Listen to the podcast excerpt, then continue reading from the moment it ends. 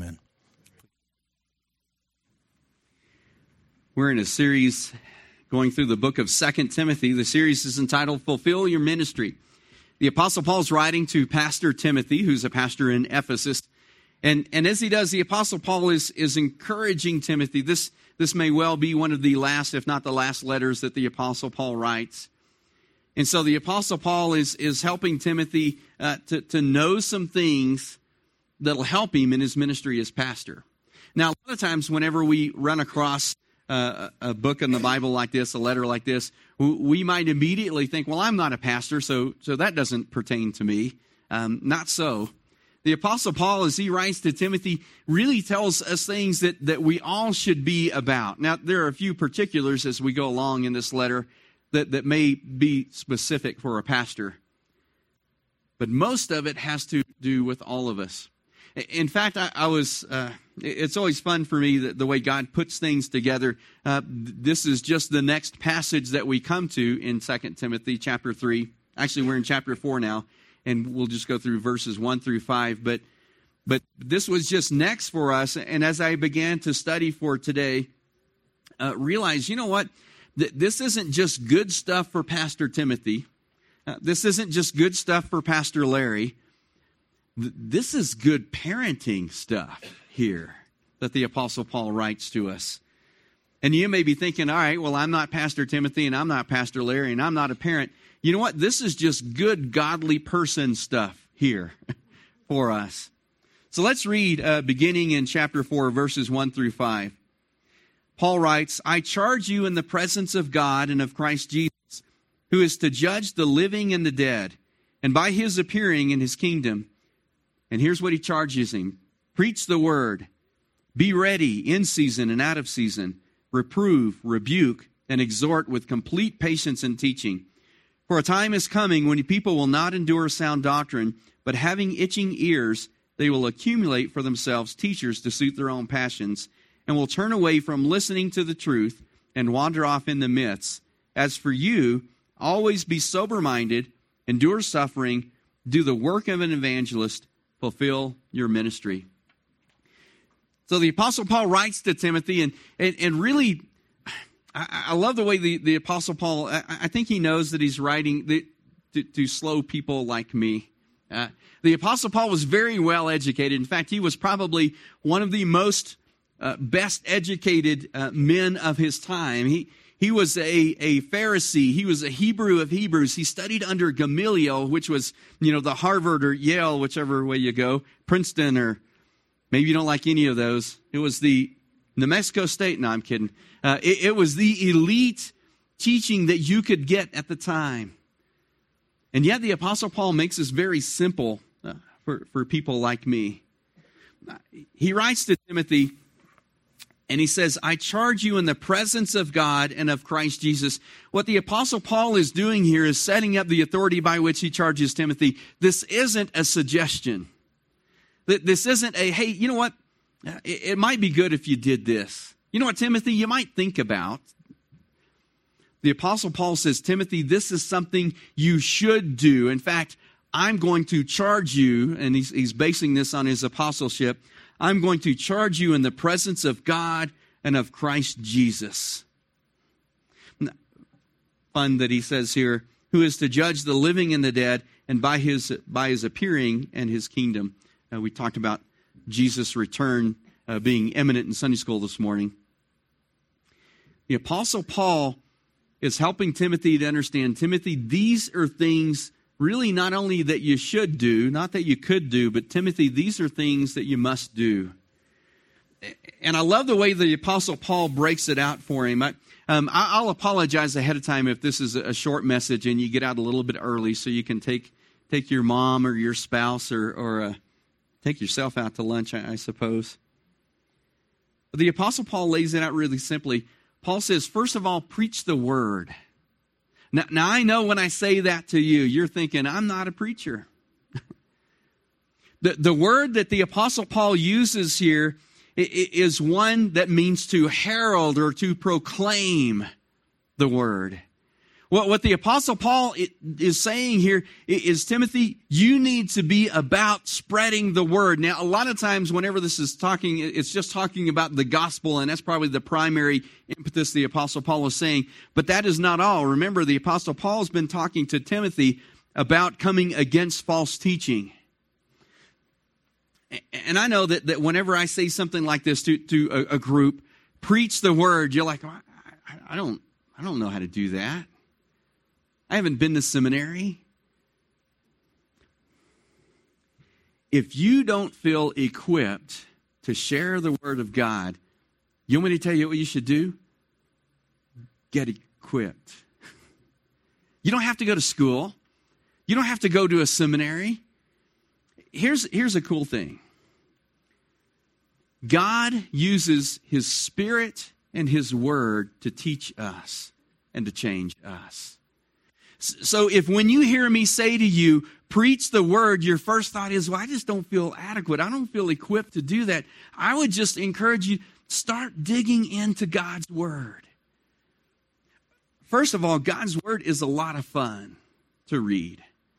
I love it when I read, particularly in the Gospels the, the stuff that, that goes on. There's one, there was a man who was lame from birth, and it's like really messed people up. They didn't know what to do about that because they kind of saw uh, those kind of deformities or, or, or uh, defects as a result of sin. And, and you remember the disciples are walking along with Jesus. Actually, it's di- different guy. This is a guy that was blind from birth. And, and they're walking along with Jesus, and, and, and they say, all right, Jesus, so uh, who sinned, this guy or his parents, that he was born blind? If I'm the blind dude, I'm going to say, hello, blind, not deaf. I, I, hear what you're saying. And, and Jesus says, You're not even thinking about that right. God's going to use this to bring glory to himself. He, he, I love this. Creator God, that is God the Son, spits in the dirt, makes some mud, makes the guy some new eyeballs. I really think that's what he did because that's how he formed man to start with. That's God the Son. And, and, and tells the guy go wash his eyes, sends off, Jesus disappears. The guy's like, you know. And, and, and it's such a big deal. They bring him to the temple to, to validate this, this miracle of God. And, and, and so the religious leaders are saying, you know, who, who did this? And he's like, this guy named Jesus, you know. And, and they keep pressing him because they didn't want Jesus to get the glory for this. But there's no doubt a miracle had taken place.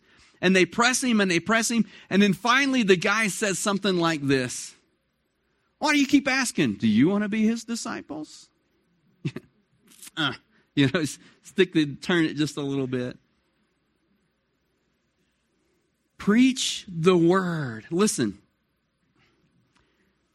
this book collection of books, actually, that we call the Bible, is different from any other writing. It's alive, it's active. Paul writes in Romans chapter 10, verse 17. So faith comes by hearing, and hearing by the word of Christ. Your translation might say the word of God.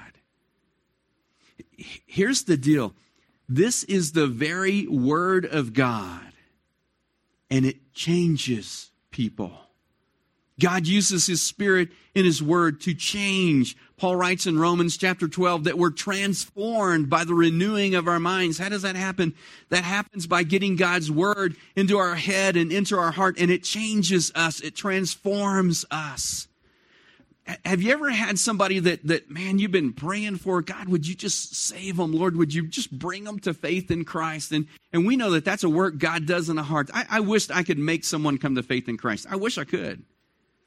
Man, I tell you, there, there's not a, a sledgehammer I wouldn't buy. if I couldn't do that, we're talking about someone's eternity. The truth is, we can't change hearts, God can.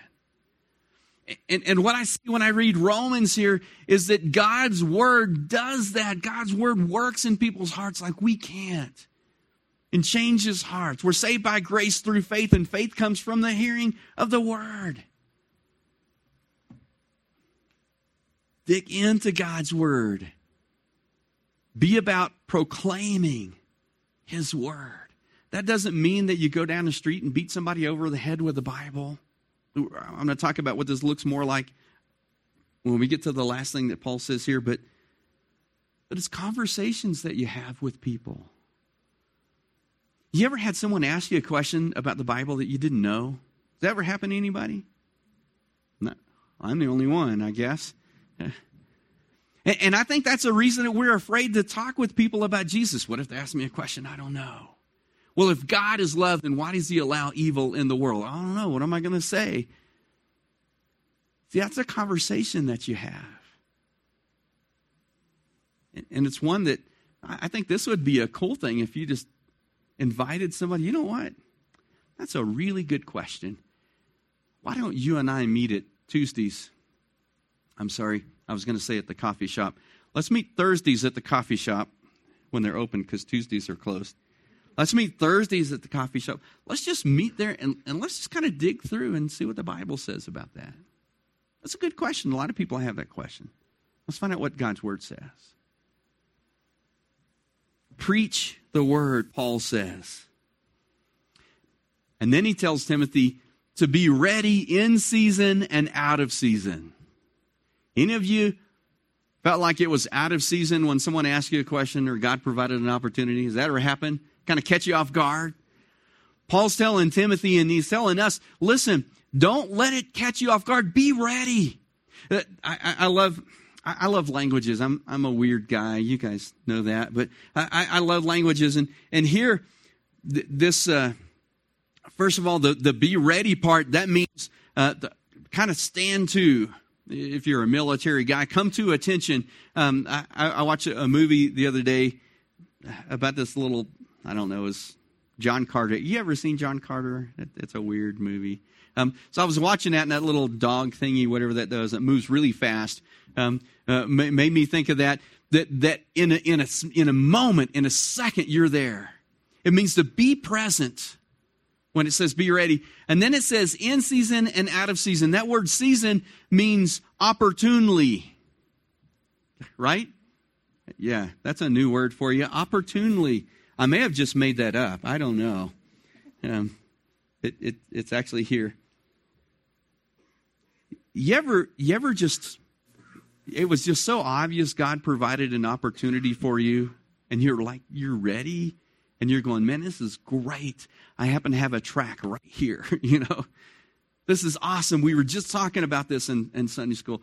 And, and it's just so obvious. It's so apparent to you and, and you're ready and, and it's a good time. You don't have to be anywhere. Maybe your flight got delayed and you're just sitting around, you know, or you're on a 17 hour flight and the person next to you says, Hey, do you know anything about this Jesus guy? You know, Opportune. Man, we got time. You know what? I got the Bible right here. Let's look through this. The, the other word, out of season, is inopportunely. In other words, when it's convenient and when it's not.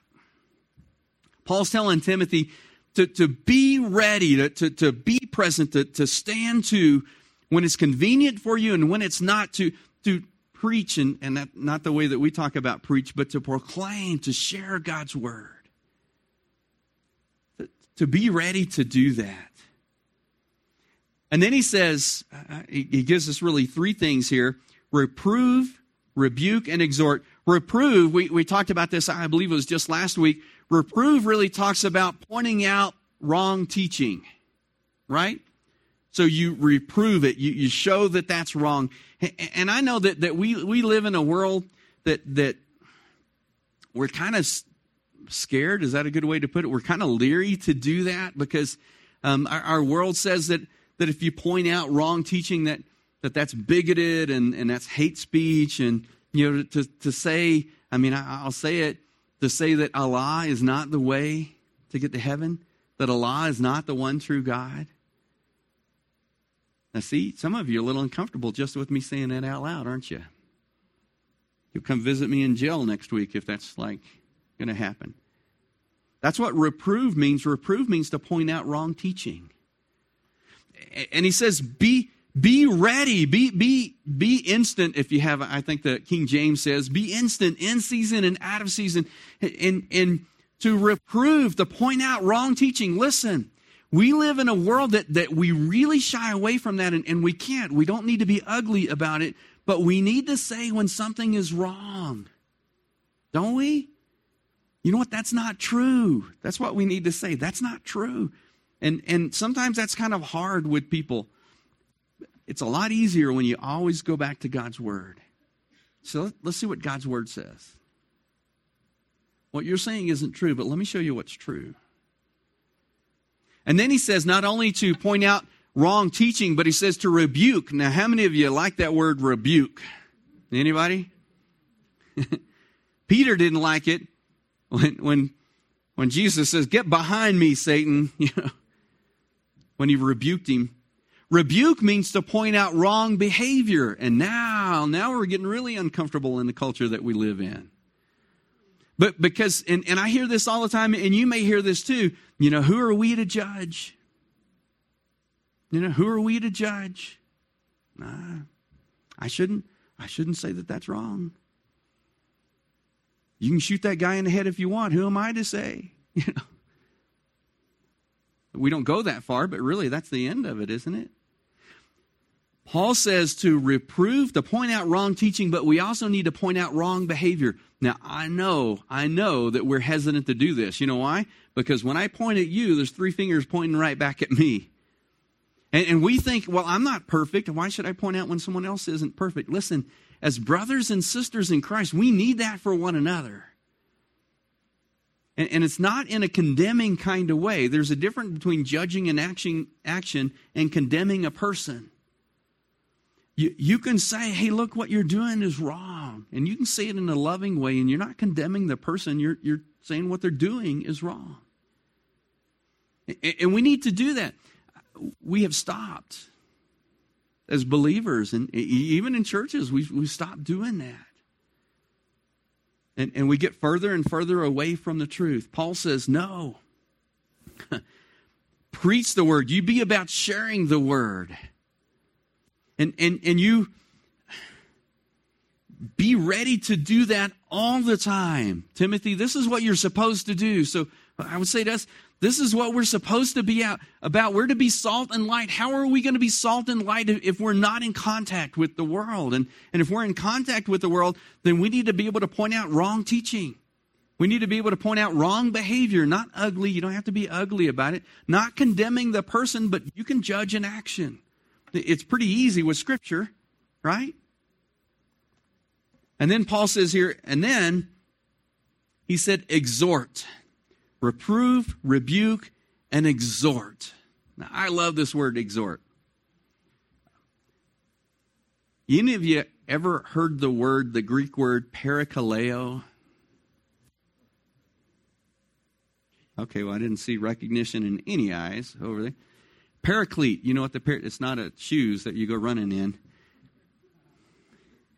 This word exhort comes from the word parakaleo that we get the word paraclete which is what is used of the Holy Spirit, the comforter.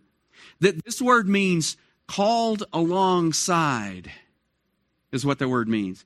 So so get this. So Paul is telling Timothy so you repro- reprove, you point out wrong teaching, you rebuke, you point out wrong behavior, and along with this, that you exhort, you invite them to come alongside you. Do you see how that, that's not condemning, that's loving? That's why when I looked at this, I thought this is good parenting stuff. Man, I need to like add this to my repertoire here for, for parenting. This is good for, well, how many of you have kids who have kids? Anybody have kids who have kids who have kids? Nobody's going to, yeah, one? Okay. Someday we'll get there. I keep telling my daughter I'm not in a hurry. I hear the grandparenting thing's great, but in my mind, I'm just not that old yet. in my knees, I'm way older than that. I don't know. But this is good stuff listen, if we did this in our families, and we also did this in the family of God, how, how cool would that be that, that when someone is erring, whether they're erring in their teaching or they're erring in their behavior, that we call them alongside, hey, come along with me. Let me show you the right way. Let's get back on track. Exhort, Paul says, and invite them to come alongside you. I love that. And, and, and I know, I mean, I think parenting is, is got to be the hardest thing on earth that we're called to do. Uh, the second hard is teaching second graders. But kids club's over for this year, so I'm, I'm getting over that. No, I loved our class. Invite alongside, come along with me. And, and sometimes we get tired. Sometimes that's hard. Here's what that looks like in life. When you call someone to come alongside you after you've reproved, you, you've corrected or pointed out at least the errant teaching, you've pointed out their errant behavior, and you call someone alongside you, that gets real personal and that gets real personal real quick, doesn't it? And they see you when you stumble. But you know what, you know what comes along with this idea of calling them alongside you? Let's walk this road together. And you stumble. What do you do? Well, you model for them what happens when you stumble. You confess. You repent. You ask for forgiveness. Parents, if we did more of this with our kids instead of, you know, we try the whole do as I say, not as I do thing. Parents, don't you wish that worked? don't you? No. They, they learn by watching us. They, they, they do what we do. I, I love this. I got to spend yesterday with, with my two daughters, and, and my older daughter said, Something happened to me the other day. I realized I'm a lot like my mom. it, it just it happens. We call them alongside. And then we model for them what it looks like to have a relationship with God. That's cool If you want to get really scary about it, we model for them what a marriage looks like too. We model for them what it looks like to parent, right? Some of you are like, okay, I'm going to start getting into God's word now.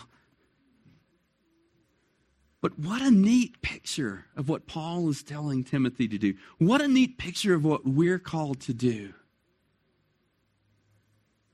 That, that we share God's word. And listen, you don't have to be an expert you don't have to have all of the questions answered to be able to share God's word with someone. In fact, I think it's a lot more effective when you walk through God's word with somebody. And you're not coming at them from, hey, let me let me from on high teach you, but hey, let's learn this together. Let's figure this out together. I've said before, I think it was just last week, that theology is best done in community. you, you get together with someone and, and, and you just walk through that and and they say, man, that's, that's hard. And you say, you know, I, I know that's hard for me too. I'm not sure, I'm not quite sure what that means. And you say, you know what? I'm not either. Why don't we pray and ask God to, to teach us, to show us? I'm not sure how I'm supposed to forgive my enemy. You know what? That's a hard one for me too. Why don't we pray and just ask God to do that in our hearts? I want to ask Him to change our hearts first. And then we can do that. You see how that works? That's really what it looks like to do what Jesus commanded us to do in Matthew 28 when He says, teaching them to do all that I've commanded you. You walk with them and you show. Now, that's good parenting. That's good pastoring. That's actually just good discipleship. That's, that's what it looks like to follow Jesus. And isn't that what he invited all of us to do? When he says, Follow me, he, he invited us to come alongside him. So this morning, uh, let me extend that invitation to you no matter where you are on your journey in life, no matter where you are in your journey in faith, our mission here is to lead people into a life changing relationship with Jesus Christ. And maybe for you, you haven't started that yet. Maybe that's something that, that you've thought about. Maybe you've, you've come, come close a couple of times and you said, ah, you know, I don't know. Let me just invite you to, to come alongside Jesus on this journey. And, and you know what? You've got people here who will come alongside you as well. If you've never come to faith in Christ, let me just invite you to do that today. It's not complicated. John 3:16 says, here's what we need to know. God loved the world that he gave his son. Jesus died in my place in your place. He took our sin and the punishment for our sin so that we could have a right relationship with God. And, and, and I hesitate to say what we do because what we do is really nothing, but what do we do? We simply believe. And for those who believe, won't perish, be separated from God, but would have eternal life. I am so glad God made it simple, and I'm so glad God did the work for me. Let me just invite you to come alongside this morning. And maybe say, you know what, man, I did that. I've been walking with the Lord over 30 years. Can, can I extend this invitation to you? I invite you to come alongside Jesus and invite somebody else. Isn't that, wouldn't that be cool? Hey, look, look. I'm going to follow Jesus. Would you come with me? And who knows, that, that might be the beginning of conversations where you preach the word, where you, you show them the word, where you teach them the word. It might be, be the beginning of conversations where, where they actually come to faith in Christ and, and you can walk with them. I have so many guys that have done that for me. And I want to be that guy for others. Let me invite you to come alongside Jesus this morning. Let's pray. Father, you are amazing in your love for us. God, I know that, that some people struggle with the whole honoring mother and father because sometimes, uh, if we're if we're honest, we just confess that sometimes parents aren't very honorable. And, and yet you call us to do that anyway. Lord, I, I thank you that you love us when we're not lovely. I thank you that you demonstrated your love for us and that while we were still sinners, while we were still enemies to you, that Christ died on the cross for us, that he, he took our sin and he took the punishment for our sin so that we could have a right relationship with you. And Lord, I thank you that as your children, that you always pursue relationship with us. You always invite us to come alongside you. I thank you that, that when Jesus went to be with you, that he sent the Spirit, the Holy Spirit, as, as comforter who teaches, who, who corrects our wrong teaching, who, who corrects our wrong behavior, and who invites us to come alongside him. Father, this morning I ask that, that God, that would be the invitation your Spirit extends to our hearts is to come alongside you to walk with you, to surrender to you. I pray this in Jesus' awesome and mighty name. Amen.